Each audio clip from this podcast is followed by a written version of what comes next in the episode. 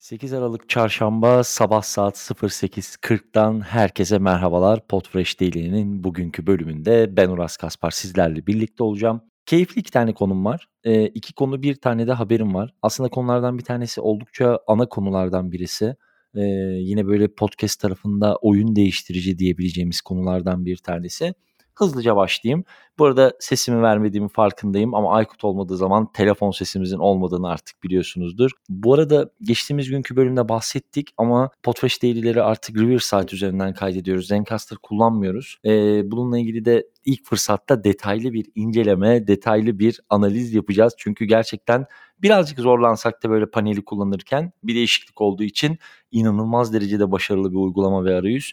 Bugüne kadar belki bine yakın Zencaster abonesi kazandırmışızdır firmaya. E, ya bin olmasa da 500'ün kesin üzerindedir. Ama galiba Riverside kazanacak gibi duruyor bu yarışı. Şimdi isterseniz hızlıca başlayalım.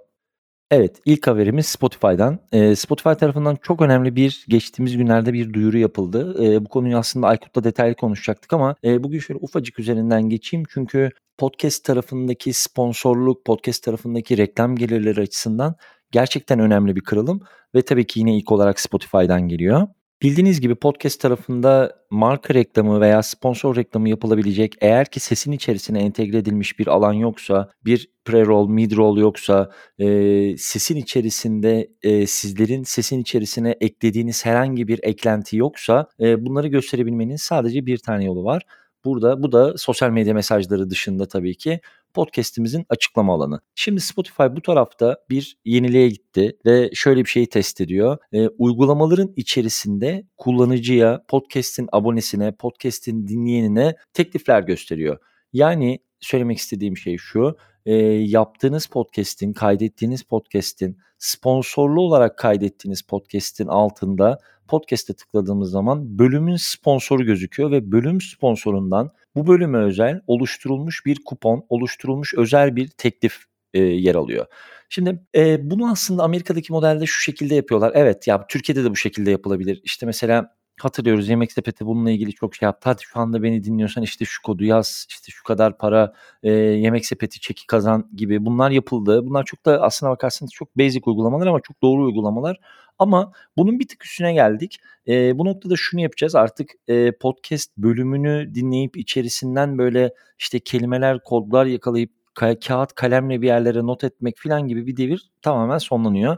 Bu noktada marka açısından da çok ölçülebilir bir ekran olacağını tahmin ediyorum. İşte örnek veriyorum X Podcast'i dinledim. X Podcast'in üzerinde hadi bizden yola çıkayım. Podfresh'in bir kuponu var ve bu kuponu kullanacağım. E, dolayısıyla bu bölümü takip ettiğim zaman bu kuponun markaya geri dönüşünü ölçümleyebileceğim. Ne kadar kullanılabildiğini ölçümleyebileceğim ve aynı zamanda bölüm sponsoru olarak da ayrı bir sekmede Spotify e, player'ımın altında markanın da kendi arayüzünü ve kendi logosunu gösterebileceğim. Bu oldukça e, kıymetli bir katkı diye düşünüyorum en azından. E, marka tarafındaki arkadaşlarımızı da e, bu kısma, sesli kısma, sesli içerik kısmına içerik üretecek, sponsorluk verecek olan arkadaşlarımızı, markalarımızı da kesinlikle e, tetikleyecek özelliklerden bir tanesi. Bununla ilgili de zannedersem herhalde süratli bir yol alıyorlar. E, yakın zamanda yine takip edelim. Bununla ilgili gelişmeleri de sizlere duyurmaya devam ederiz.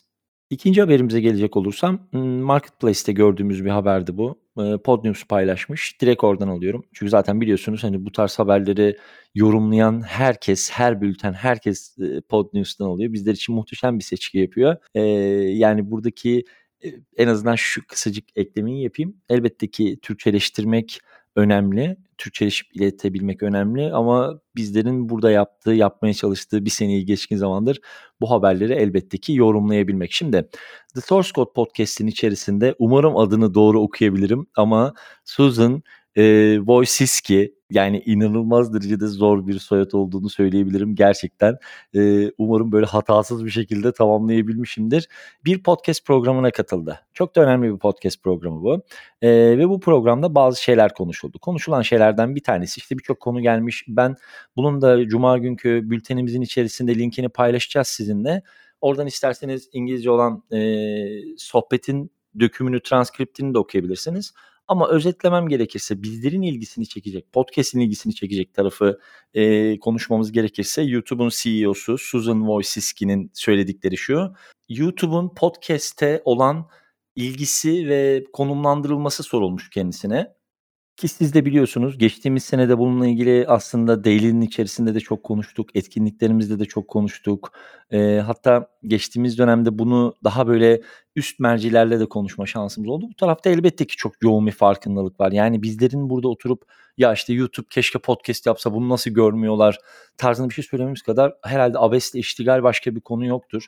Bütün datayı, bütün veriyi elinde tutan Google ve YouTube'un bunun tırnak içinde farkında olmaması, bir PRX programını yürüten bir şirketin, podcast tarafında bu kadar yüksek farkındalığı olan bir şirketin bu taraftaki bu gelişmeyi, podcast tarafındaki bu yükselişi zaten görmüyor olması, eee, inanılmaz derecede komik bir bakış açısı olurdu.